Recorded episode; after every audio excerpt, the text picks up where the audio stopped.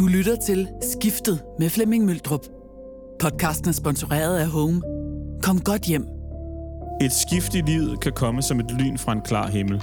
Pludselig, og helt uden advarsel, står man ved en skillevej og skal gentænke sin tilværelse. Nogle skift kræver et langt tilløb. Tør man? Vil man det nok? Et skifte er en samtale værd. Mit navn er Flemming Møldrup, og den samtale har jeg tænkt mig at tage med en række mennesker, der alle har været igennem et skifte i deres liv.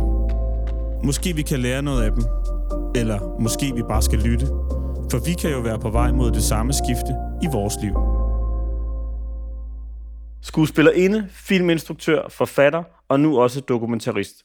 I dag er vi på besøg hos Anne-Grethe Bjarup Ries, der i sidste måned udkom med en dokumentar om sin søns sygdomsforløb. Heldigvis blev han allerede i 2017 erklæret rask. Men hele forløbet har haft en skældsættende betydning for Anne Gretes liv, for undervejs blev hun konfronteret med følelser, som sendte hende på en rejse ned i barndommens mørke fortrængninger, for at forstå, hvad der har gjort hende til den kvinde, hun havde været frem til da. Og som også tvang hende til at tage stilling til, hvem hun gerne ville være. Tankerne er siden blevet sammenfattet til romanen I Guds rige, som udkom sidste år, og den kommer vi tilbage til. Men allerførst, tak fordi vi må besøge dig, anne Grete. Jamen, øh, I er så velkomne. Det var sødt sagt, tak. I 2015 fik du den her alvorlige besked, at din dengang 8-årige søn Gilbert var blevet syg.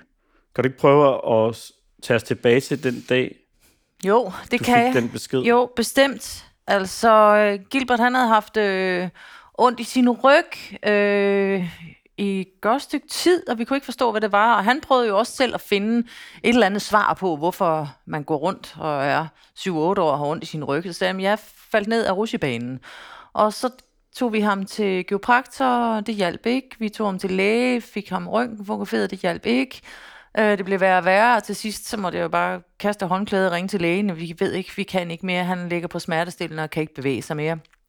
Og øh, så siger lægen så, jamen altså, så må jeg jo på Rigshospitalet, og der har jeg da allerede sådan, ja nej, vi skal ikke på Rigshospitalet. Der er jo, du skal bare fikse det, ikke?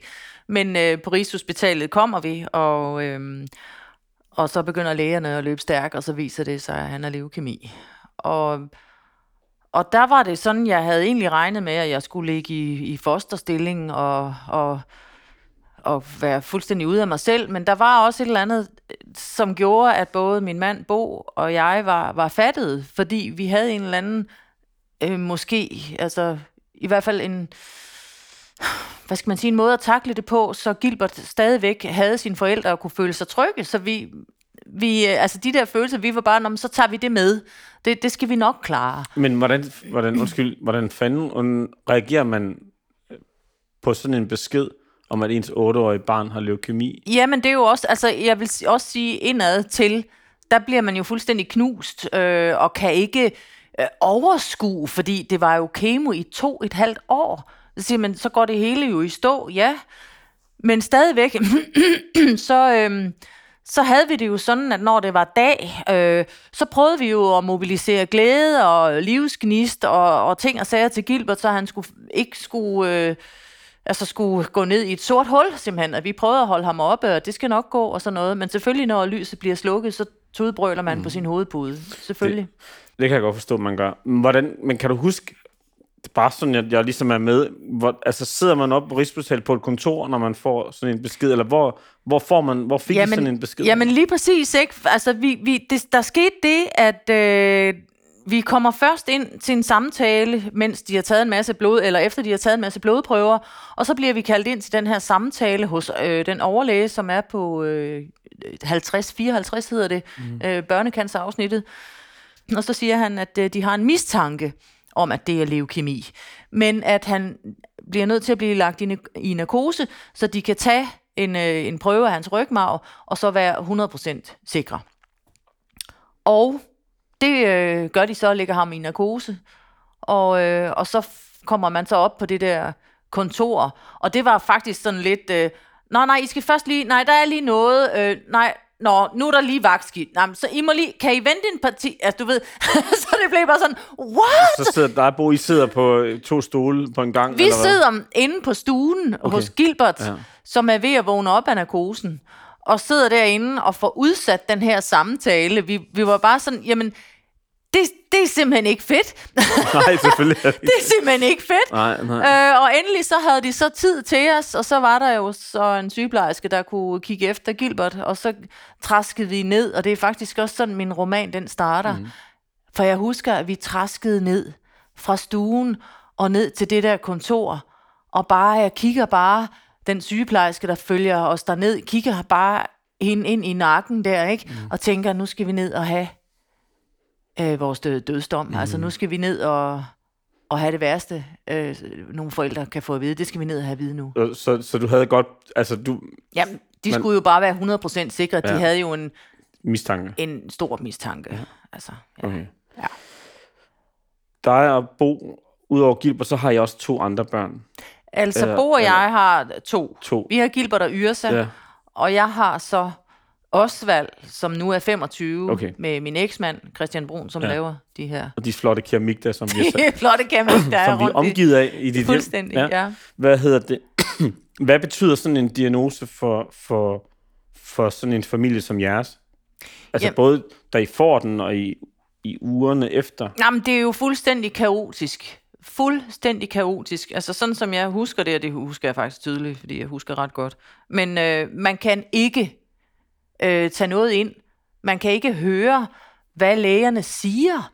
Altså det er som om, du kommer ind i en sådan en boble af, okay, jeg skal lige overleve her, og så øh, begynder man at være i sådan et øh, alert, altså fordi du ved ikke, hvad der kommer til at ske, når din søn får kemo, hvad for nogle reaktioner han har, og vi ved jo også, det er livstruende, dør han om lidt, jeg begyndte at se små kister for mig, altså det hele mm. går op i, i et kaos inde i hovedet af, af overtryk, simpelthen. Mm. Så man kan ikke læse pjæser, man kan ikke høre, hvad sygeplejerskerne siger, men øh, man kan ikke forstå beskeder, der bliver sagt. Hvad var det? Sagde hun det? Hvad hed han? Og der kommer jo også den første dag inde på sådan en stue, der kommer der 25 mennesker, som vi ikke aner, hvem er. Jamen, jeg skal have en afføringsprøve, og jeg, vi er ved at lave noget forskning, og jeg kan, du ved, jeg tænker bare, hold kæft, mand. Man bliver simpelthen øh, kørt ned af en, mm. en, øh, en psykisk vejtrumle, altså. Ja. Ja. Det var hæsligt, og jeg tænker at se i bagspejlet, der kunne man godt have givet en person eller to den afføringsprøve eller den besked, som, som man ligesom havde et eller to ansigter, som man, men de kommer jo ind øh, til sådan en Og familie. I sidder bare der og prøver at holde sammen sidder der på, på, på den der... Ja, men prøver jo mm. også at være lydhør og ja. venlige, fordi nu er vi et sted, hvor de kan helbrede Gilbert. Ja, det vil vi gerne, så mm. vi er jo medgørlige. Mm. Øh, men det er jo meget altså voldsomt at skulle... Øh, mm skulle øh, tage alle de nye ting ind, mm. øh, og et nyt sted, nye begreber. Mm. De tror jo, man kan jonglere rundt på latin. Vi kan mm. ingenting. Mm. Altså, jeg hørte en kvinde sige, at det var en overlæge, der sagde til hende, nu skal vi jo lige have diagnosen. Hvad er diagnose? Altså, det ved jeg så godt, ikke? Mm. Fordi min mor har mm. været sygeplejerske mm. gennem hele hendes liv, så jeg kender alligevel noget. Alligevel var jeg sat fuldstændig ud af spil, og så tænker jeg bare, hold nu ferie, det vi skal... Altså, Ja. der bliver lagt rigtig meget ansvar over på os, og alt, alt for meget. Så det var lidt ligesom at være i et fremmed land, Fuldstændig. uden at kunne sproget. Og, Fu- jamen, fuldstændig. Alt var jo fremmed. Mm. og hvad med strukturen i jeres dagligdag? Hvordan, øh, altså, Yrsa, Jamen, ja, det er jo også det. Hvad med hende? Ja, hvad med Yrsa? Mm, fordi hun bliver jo det her øh, skyggebarn, som er et øh, begreb. Mm. Altså, hun bliver jo overset, fordi vi har ikke øh, ressourcer, og vi har ikke arme nok. Men strukturen er jo, fordi Gilbert øh, kan jo ikke gå nogen steder. Mm. Han øh, ligger der, og øh, så må vi lave sådan en... Øh, jeg kan så forstå, at øh, mange kvinder tager den, men vi lavede sådan en aftale om, at vi kører 24 timers skift. Altså, så vi øh, skiftede hver eftermiddag klokken 16-17 stykker, fordi så, øh, så i det der overlap, så kunne man tage Yrsa med op, og så kunne vi måske, når Gilbert havde det godt, så kunne vi spise sammen, og så kunne Yrsa og så den nye forældre, øh, enten mor eller far, tage med hjem. Så vi skiftede sådan hele tiden 24 timer af gangen. Men det var jo også øh, der, at jeg begyndte at tænke, jeg kunne godt bruge et par hænder her. jeg kunne godt tænke mig, der var nogen i familien, der kom mm. og øh, tog Yrsa med ud på café. gik med en hund, mm. lavede noget mad. Mm. Altså, vores hjem lignede noget, som var, vi havde ikke Nej. Nej. overskud til noget som helst.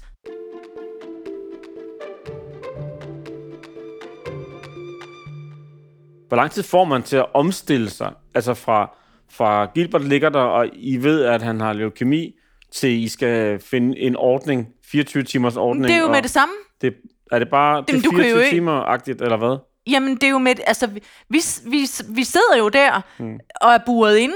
Jamen, hvad skal vi gøre? Altså, og vi skal til at finde ud af vores arbejdssituation, og jeg må øh, cutte øh, mit arbejde, fordi det kan jeg overhovedet ikke overskue. Og Bo øh, havde så øh, lige fået at vide, at han kunne blive... Øh, øh, kom på halv tid et sted som konsulent, og tænkte jamen altså, vi skal også have nogle kugler ind, ikke? Mm. Så, så, så det kunne han hver anden dag-agtigt, så det passede med det, og det, det sad vi jo selvfølgelig og diskuterede. Og så kom der en socialrådgiver ind på vores stue, også den første dag. Ah! og hun sagde, jamen altså, I kan jo få noget, noget hjælp her, fordi I bliver jo, altså, I skal jo have noget, noget forældreoverlov, som vi så øh, delte på, ikke? Okay. Ja.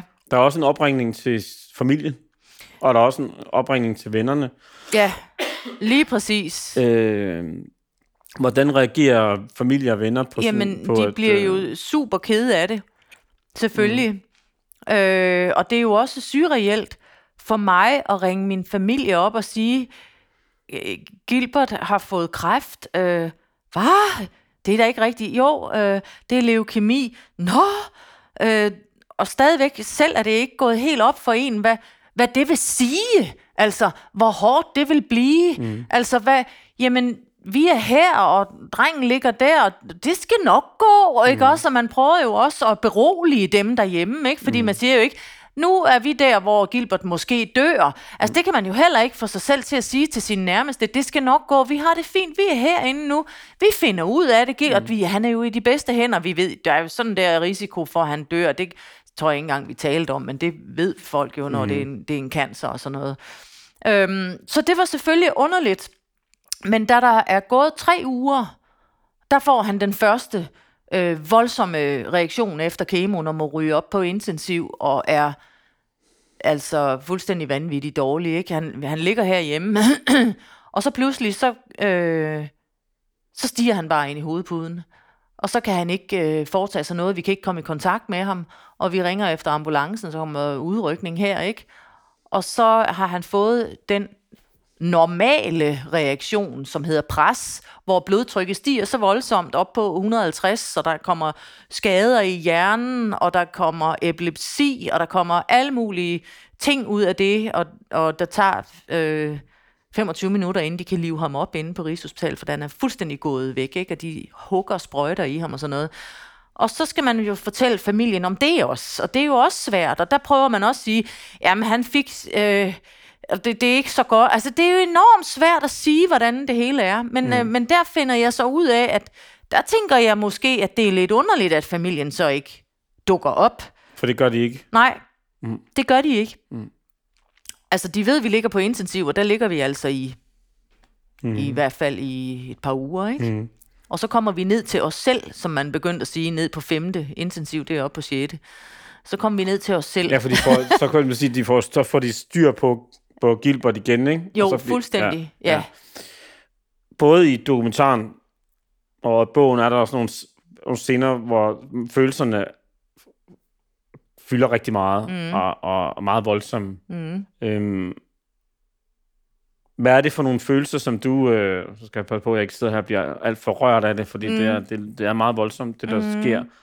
Også over i dig. Hvad er det for nogle følelser, der, der går igennem dig i det her forløb? Altså, Jamen, det er, jo, det er jo lige præcis interessant, fordi at, øh, at da vi så finder ud af, jamen altså, det her, det er sgu alvor. Altså, det er ikke bare, om det skal nok gå, og de har styr på det. Jo, de har styr på det, men det er alvor. Og han kan faktisk risikere at dø. Og at han så kommer ned fra intensiv igen, og vi sådan, der falder lidt ro på, der sidder der jo en, en voldsom angst inde i, i os, ikke? Men der sidder også et svigt. Altså, der sidder en følelse af svigt, fordi at, øh, at der kommer de jo heller ikke.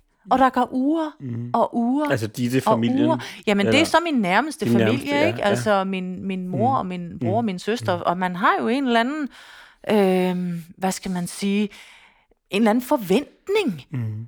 Altså, at man i den her situation, der er sådan, at altså, vi holder jul sammen, vi gør ting sammen, vi kommer til hinandens fødselsdag, besøger, bum, bum, bum. Men lige nu, mm. når det er sådan her, mm. så har man da en forventning om, at så smider man lige det, man har i hænderne, og så kan tage et tog over, eller en, en bus, eller, eller sin bil, ikke? Mm. Men det gør de ikke. Mm.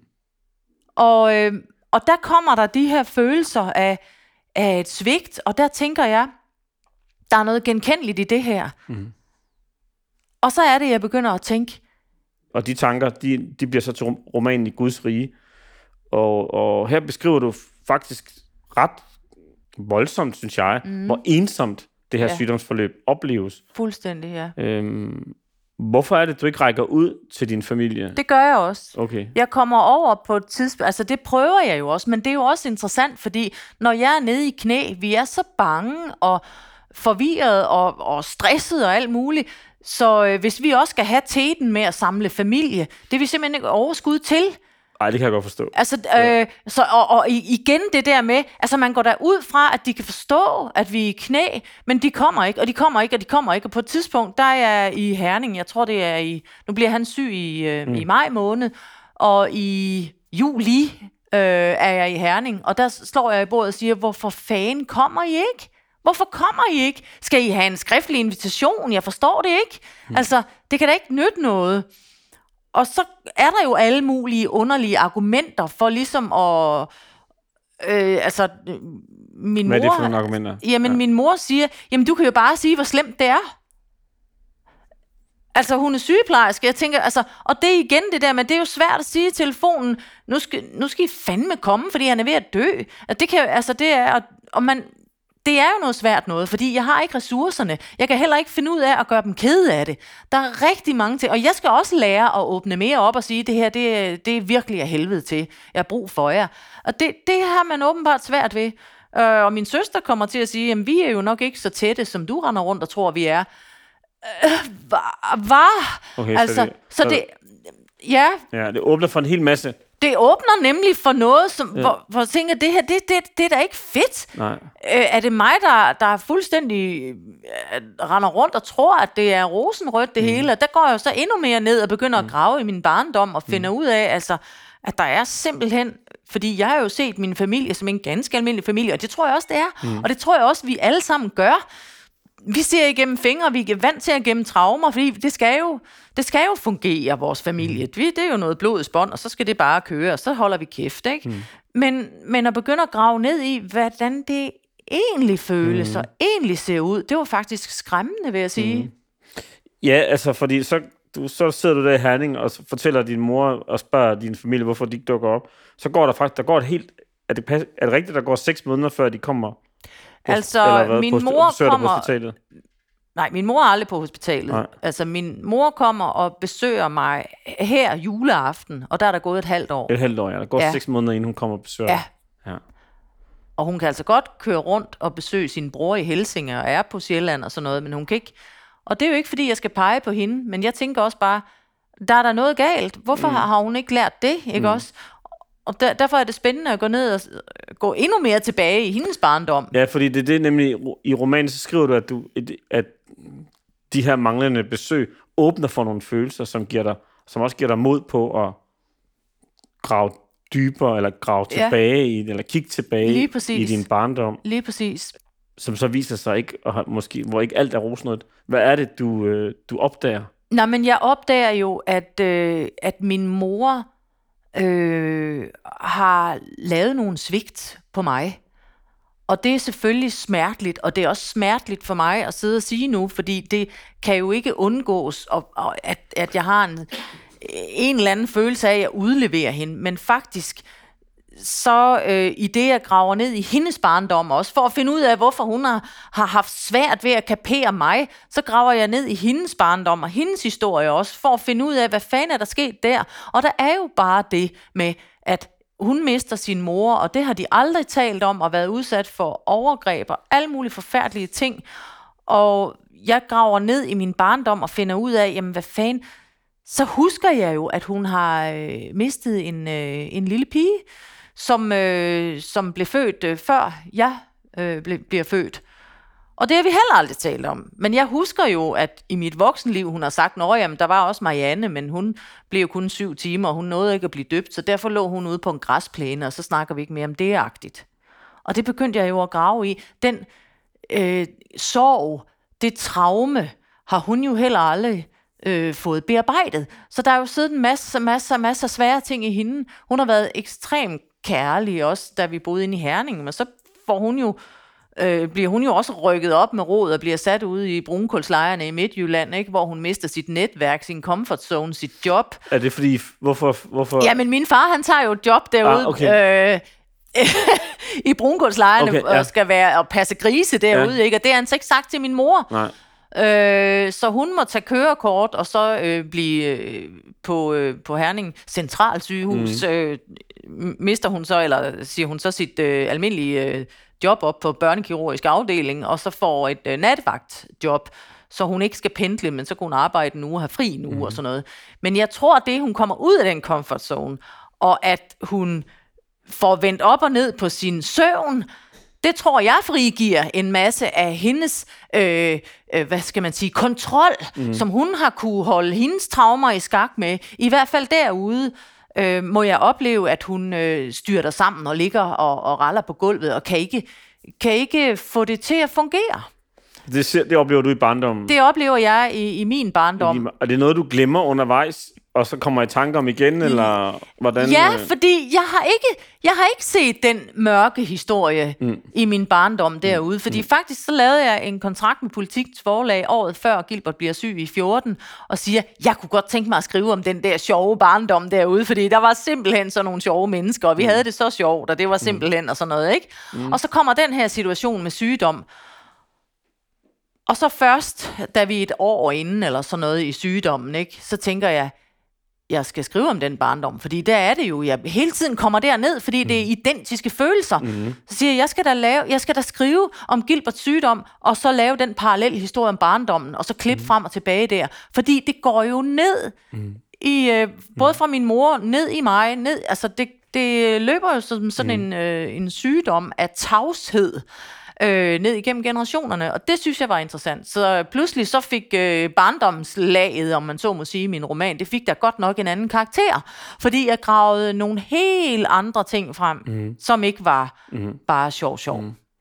Det synes jeg, jeg synes det der med, at, at, at tav, tavshed kan nemlig godt være en sygdom, altså i en familie, Ja, som bare ligesom langsomt æder sig ind i familien præcis. og, og ja, ødelægger den indefra på en Ja, ja. måde. Det synes jeg er ja. ret flot, for, fint sagt det der, synes jeg.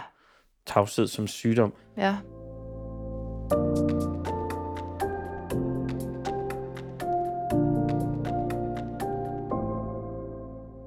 Hvordan reagerede din mor, da du fortalte, at Gilbert var blevet syg? Da jeg fortalte hende det i telefonen, Ja. ja. jamen, der blev hun da fuldstændig rystet og ked af mm. det. Selvfølgelig. Øh, det gjorde hun. Og det er jo heller ikke sådan, at jeg peger på hende Nej, nej, nej. Øh, og siger, at du er et dårligt menneske. Jeg prøver at, at lægge hele hendes øh, historik ud, så hun, mm. så, fordi jeg kan jo godt forstå, hvorfor hun ikke kan kapere det. Mm. Det kan jeg godt forstå, og det kan hun jo også se, at jeg forstår. Mm. Så jeg vil sige, at der er sådan en... Først så synes hun jo ikke, det var sjovt at læse bogen. Nej, fordi det, skulle, det er nemlig mit næste spørgsmål, Ja. det der med, hvordan, hvordan reagerede hun, da hun så læste? Jamen, hun det, synes jo, at den var sort og kærlighedsløs. Øh, og jeg prøvede at forklare hende, at, øh, at jeg har skrevet den bog i dyb, dyb krise, hvor jeg har følt svigt, hvor jeg har følt de ting, og det er jo reelt. hvor skal jeg gøre af det? Mm. Ikke også? Mm. Det er jo det, jeg har følt. Og det er det, der er sket. Og selvfølgelig har jeg kunstneriske briller på, fordi jeg er i en krise. Så jeg kunne også have taget nogle skide sjove historier frem i barndommen, men mm. det er bare ikke den fortælling, øh, som jeg vil fortælle. Der er alt muligt andet også. Masser af kærlighed, alle mulige andre ting. Men jeg husker bare de her ting, fordi det er den parallelle historie, jeg gerne vil fortælle. Men der går noget tid, og så ringer hun til mig igen, og så siger hun, nu er bogen begyndt at hele mig. Fordi hun kan jo også se, hun har jo også brug for, at det, altså at have et argument for, hvorfor hun ikke kan finde ud af at, at komme. Ja, så tænker jeg, uden at vide rigtigt, hvad der foregår inde i mennesker, så tænker jeg, men det der med, at det også kommer frem i, og kommer ud og ligge, Ja. og kom, at det er jo på en måde også at tale om det. Det er det lige, om det, ikke? lige præcis. Altså, vi ved ja. begge to, hvad der står i bogen. Nu Ja. ja. ved vi det begge to. Ja. Og min mission er, at jeg ser dig, og jeg Ja. forstår det. Ja. Og jeg tilgiver det, selvom det har været øh, et, øh, har, ja, selvom jeg har følt et stort svigt, ja, faktisk, rigtig ja. stort, ikke? Følte hun så svigtet, da, du, da hun læste, hvad du har skrevet? Jamen, det tænker jeg da, hun gjorde i starten, mm. og følte sig udleveret. Men det er jo også sådan, at det er en roman. Mm. Og det er baseret på rigtige karakterer. Nu kalder jeg dem karakterer. Mm-hmm. Mange af de karakterer, jeg har med, hedder det, de hedder i virkeligheden, og mange hedder noget helt andet. Og derfor giver jeg alle karakterer en bagdør, fordi der er ingen, der ved, hvad der er fiktion, mm. og hvad der er virkelighed. Mm. Så, så, øh, så der kan hun jo så sige til sine venner, at det har hun fundet på, og det har hun ikke fundet på. Og den bagdør, synes jeg, alle karaktererne skal have. Mm. Synes jeg, et, et, det er en, et færre, et færre greb, synes jeg. Ja. Det er interessant det der med, at, at øhm, du også føler dig, jeg ved ikke, om du føler dig svigtet i sygdomsforløbet. Og du bliver du er i hvert fald meget ensom i sygdomsforløbet, mm. i forhold til din familie, ikke? Mm. Og din, øhm, øh, du er samtidig også svært ved at række ud. Fuldstændig. Så det, det er jo øh. klart, at de... For, altså, jeg har jo selv gjort det. De skal mm. have ro. De skal... Øh, uha, altså min veninde, der fik modmærkekræft, ikke? Altså, mm. nej, men hun skal have ro, det er kun lige de helt tæt rundt om mm. der, ikke også? Mm. Altså, men vi er jo bange for at træde ind. Det er vi mm. alle sammen, fordi vi ikke har et sprog for det. Synes du, vi mangler et sprog for, ja. for de her situationer? Jamen fuldstændig. Egmont øh, lavede en undersøgelse. 80 procent af, af de familier, der kommer i en krise, de mister deres familier på årene mm. og venner. De får ødelagt deres forhold, fordi at der står, der har du ikke, hvad hedder det, overskud til at tage masken på og smile og glemme dit og dat. Der står det hele frem i lys lue. Mm. Og så kan man bare mærke, altså man, der er noget, der ikke er, er, er, som det skal være her, og man regner med, at de kommer, og man bliver skuffet og ked af det, og alle føler svigt. Altså, jeg har lige mm. talt med en kvinde, der var at drikke kaffe i går. Jamen for fanden, altså, hendes familie kom heller ikke. Altså, jeg holder foredrag om min bog. Det er bare sådan, du taler jo om mig. De kom heller ikke. Jeg mm. følte også det og det og det, mm. ikke? Ja. Ja. Hvad hedder det? Hvordan er din relation til din familie i dag? Jamen, jeg har det fint. Øh, Hvad siger med... din søster, for eksempel? Nej, min søster ser jeg jo ikke, desværre. Nej. Okay. Men hun... Øh, altså, forholdet til min søster, øh, det, er jo, det er jo rigtig dårligt, fordi hun har blokket mig på telefonen og vil ikke, øh, vil ikke tale med mig. Nej. Øh, men hun mister hendes datter, i mit, øh, mens jeg øh, skriver, da Gilbert bliver rask, der mister hun sin datter, og jeg havde ikke set komme, at hun var så syg. Og derfor griber jeg også i egen barm. Jamen for fanden, jeg har jo heller ikke været der for hende. Mm. Nu var det svært at, at sidde buret inde på Rigshospitalet og være der der også. Men mm. det er jeg selvfølgelig ekstremt ked af. Og jeg er ekstremt ked af, at vi ikke kan kommunikere. Mm. Fordi jeg fortæller jo også hendes historie og fortæller, jamen, der, du skal ikke have skyld af skam. Jeg mm. forstår alt det her, og du har stået med ting til op over begge ører. Mm. Lad os mødes. Mm. Og det kan I... Jeg vil gerne kan I ikke? Hun Nej. kan ikke. Nej. Du lægger et dokument ud om jeres familie, og ja. som du så siger, så kan der noget af det, der er fiktion. Der er noget fiktion, noget er rigtigt, ja. Men alle kan jo læse sig selv ind i det, i din familie i hvert fald, ikke? Og Jamen, det, det burde jo... jo have sådan en helende funktion, som din mor så også ja. er nået frem til. Ja, præcis. Øhm, at sige, okay, det er, det er faktisk gavnligt for os alle sammen, at de her ting kommer frem og op til overfladen. Det er rigtig gavnligt for ja. os alle sammen ja. at snakke om det. Jeg håber, din søster hører det her og får lyst til at ringe til dig. Jeg skal se hende næste måned til et bryllup. Nå, okay. jeg har ikke set hende i et Nå, år. okay.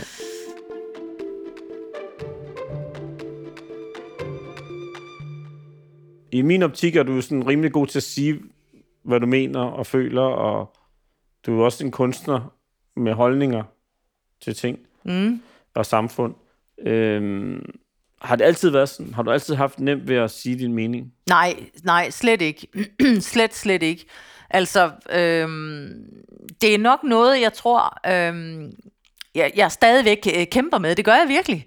Altså, selvfølgelig kan jeg stille mig op og så øh, tænke, Nå, nu skal jeg ud med den her holdning, eller nu vil jeg gøre sådan og sådan. Men i det spontane, der har jeg svært ved at reagere stadigvæk. Jeg kan huske helt tilbage i 11, i øh, 2011, hvor jeg sad og klippede Hvidstengruppen.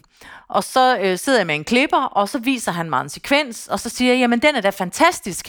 Ja, det ser da fint ud. Og så siger klipperen, Nej, jeg synes faktisk lige der omkring, hvor de siger sådan, ja, ja, det er rigtigt, der, der dur det ikke. Jamen, hvorfor siger du det så ikke?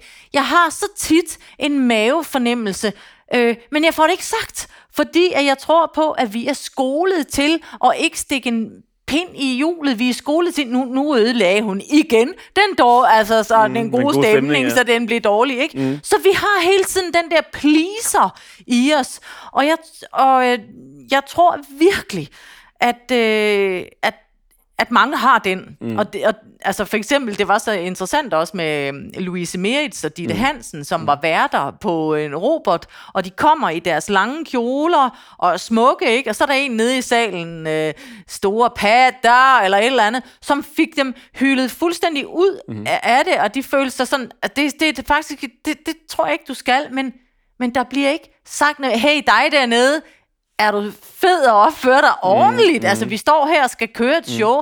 Mm. Men pigerne har efterfølgende sagt til mig, at det gør de ikke, fordi så er det jo dem, der ødelægger den fede stemning. Ja, ja. Det, er ikke, det er ikke den, der starter. Mm. Det, og det er ligesom hele feminismen også. Det, mm. Nå, okay, så har vi den sure kælling igen, ikke? Men det er jo ikke, det er jo ikke mm. de kvinder, der starter. Det er jo fordi, man får et eller andet i hovedet. Og så hvis man reagerer, kan, er, kan du ikke tage en joke, eller hvad? Vi er så vant til at holde alle de intuitioner og mavefornemmelser mm. og holdninger, holde det inde, og jeg gider det ikke mere. Mm. Jeg er så træt af det.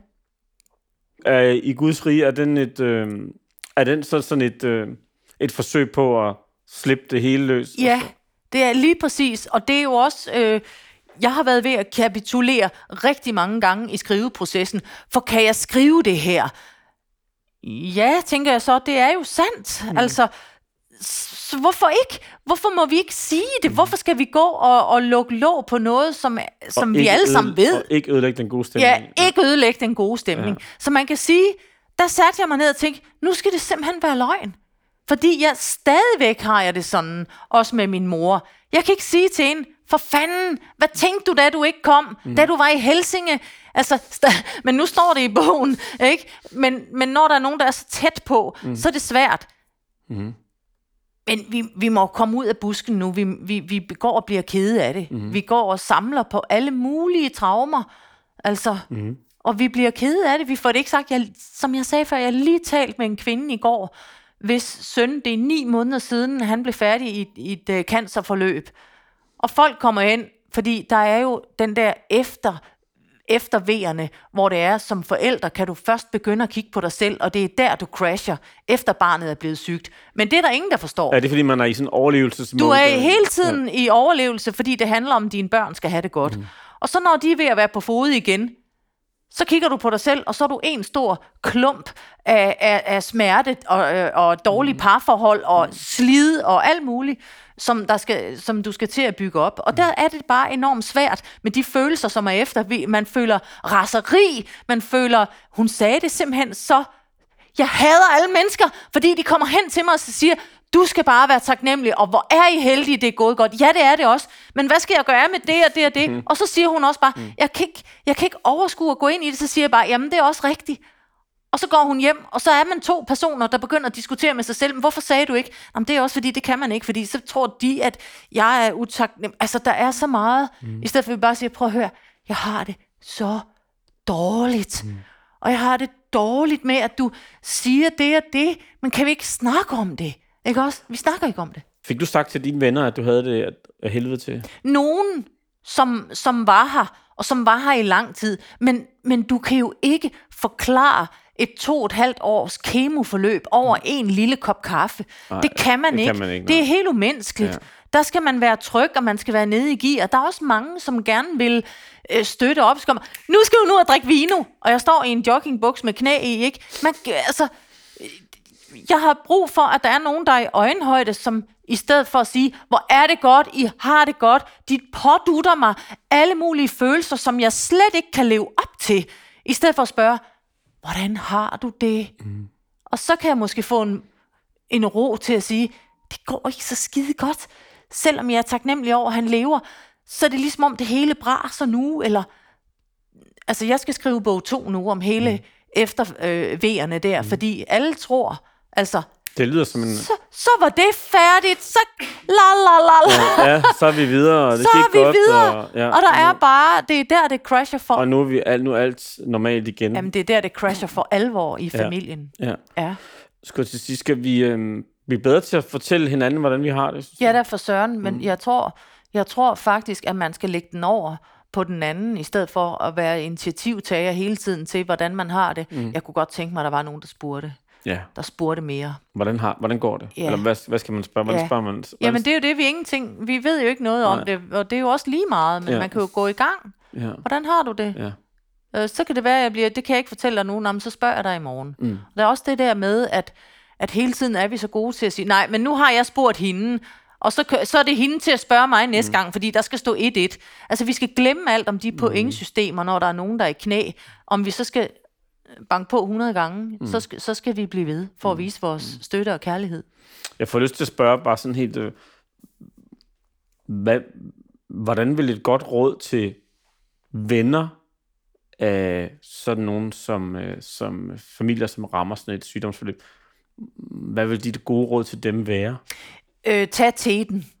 Øh, ring og sige, kan jeg komme forbi i morgen? Nej, det er ikke så godt, der ligger vi på Rigshospitalet. Jamen, kan jeg komme derop så, og lige, jeg har en kurv til dig, eller et blad? Mm. Skulle jeg tage Yrsa ud på en café?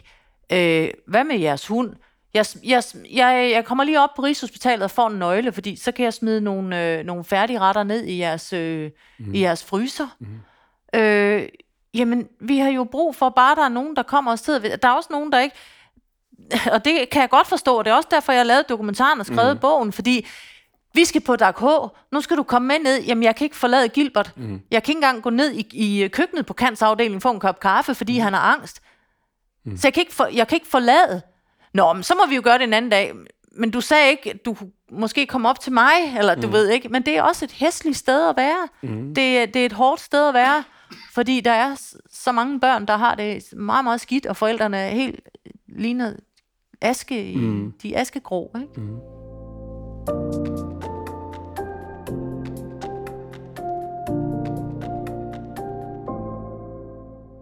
Når man læser din bog, og når, så når man ser dokumentaren, som ikke er så gammel, øh, i hvert fald premieren, øh, mens vi to sidder og taler, så den, ikke, den har ikke været ude så længe. Nej. Hvad har du lært af det her forløb? Altså, hvem var Anne-Grethe før, og hvem er Anne-Grethe nu? Altså, det jeg har lært, det er, at jeg for guds skyld gerne ville have været det for uden. Men hvis vi skal finde noget positivt, ikke? Så har jeg lært, at, øh, at livet er skrøbeligt, og at øh, livet simpelthen skal leves med kærlighed og gnist og fuld skrald. Man skulle da være et skarn, nu når vi har fået det, at vi så ikke bruger det.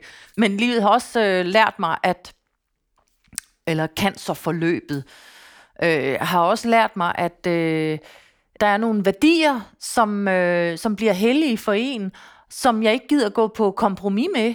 Jeg gider ikke at lave hvilken som helst øh, opgave mere, som ikke har en værdi for mig mm. og for min familie og måske for resten af Danmark. Det skal sige noget. Det skal ville noget. Mm. Øh, og så er jeg nok blevet mere rummelig. Men i, på den anden konto er jeg også sådan, ja, altså hvis der er en, der har et problem med en lampe, jamen fair nok. Og det er deres virkelighed. Men det siger mig bare ikke noget. Det kan jeg ikke være med til at hisse mig op over. Ja, så er det simpelthen også for dårligt. Så åbner jeg pakken, og så dur den ikke. Ej, altså. Ja, ja, så tænker ja. jeg bare, jamen altså, det er dit, det er dit. Ja, det er ja. der, du er, ikke? Altså, der skal nok mere til øh, og, øh, og slå mig ud, ikke? Øh, Nå, når man... det, og det er sådan en ting, du har fået med derfra? ja, det, fra, det er bestemt en ting, jeg har fået med. Kan man sige, at du, øhm, uden at jeg skal lægge ord i munden på dig, men her- er det, kan det handle om meningsfuldhed?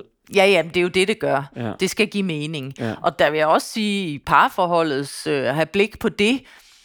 Øh, jeg var der ved at kaste håndklædet på et tidspunkt. Ja, for- fordi hvordan er der Jamen, Bo det var jo, igennem det her? Jamen, altså, vi, det var jo forfærdeligt. Altså, det var jo det, hæsligt. Det ødelagde vores forhold fuldstændig. Vi kom op og slås på et tidspunkt. Vi drak for meget vin. Det er så tabuagtigt at sige. Mm. Øh, men det var sådan, det så ud. Mm. Vi, kunne ikke, vi kunne ikke, fordi det er måned på måned på måned, og hvor vi er bange for at miste. Vi kan se, at Yrsa går mere og mere ned, og, altså, det, og der kommer ingen. Altså, det er virkelig, virkelig, det er et slid, altså. Mm. Og jeg var ved at ka- kaste håndklædet på et tidspunkt, men så tænkte jeg også, skal mine børn både være udsat for det her cancerforløb, og skal de så også oveni have en skilsmisse? Nuller. Det får, det får kraften, får simpelthen ikke mit forhold, mm. mit kærlighedsforhold. Mm. Så, det, så jeg har også lært, jamen prøv at høre, jeg skal bare være skide rummelig i det her forhold, fordi jeg elsker manden. Vi skal bare have det her til at du. Og så der er alt muligt. Ja, det er der så. Og det er der en grund til. Og det er også noget med at kigge ned i barndom, mm. altså, og whatever. Og det er tilgivelse, og det er rummelighed, og det er kærlighed, og det vil jeg bare. Mm. Og det er da en gave, at jeg er kommet dertil. Virkelig.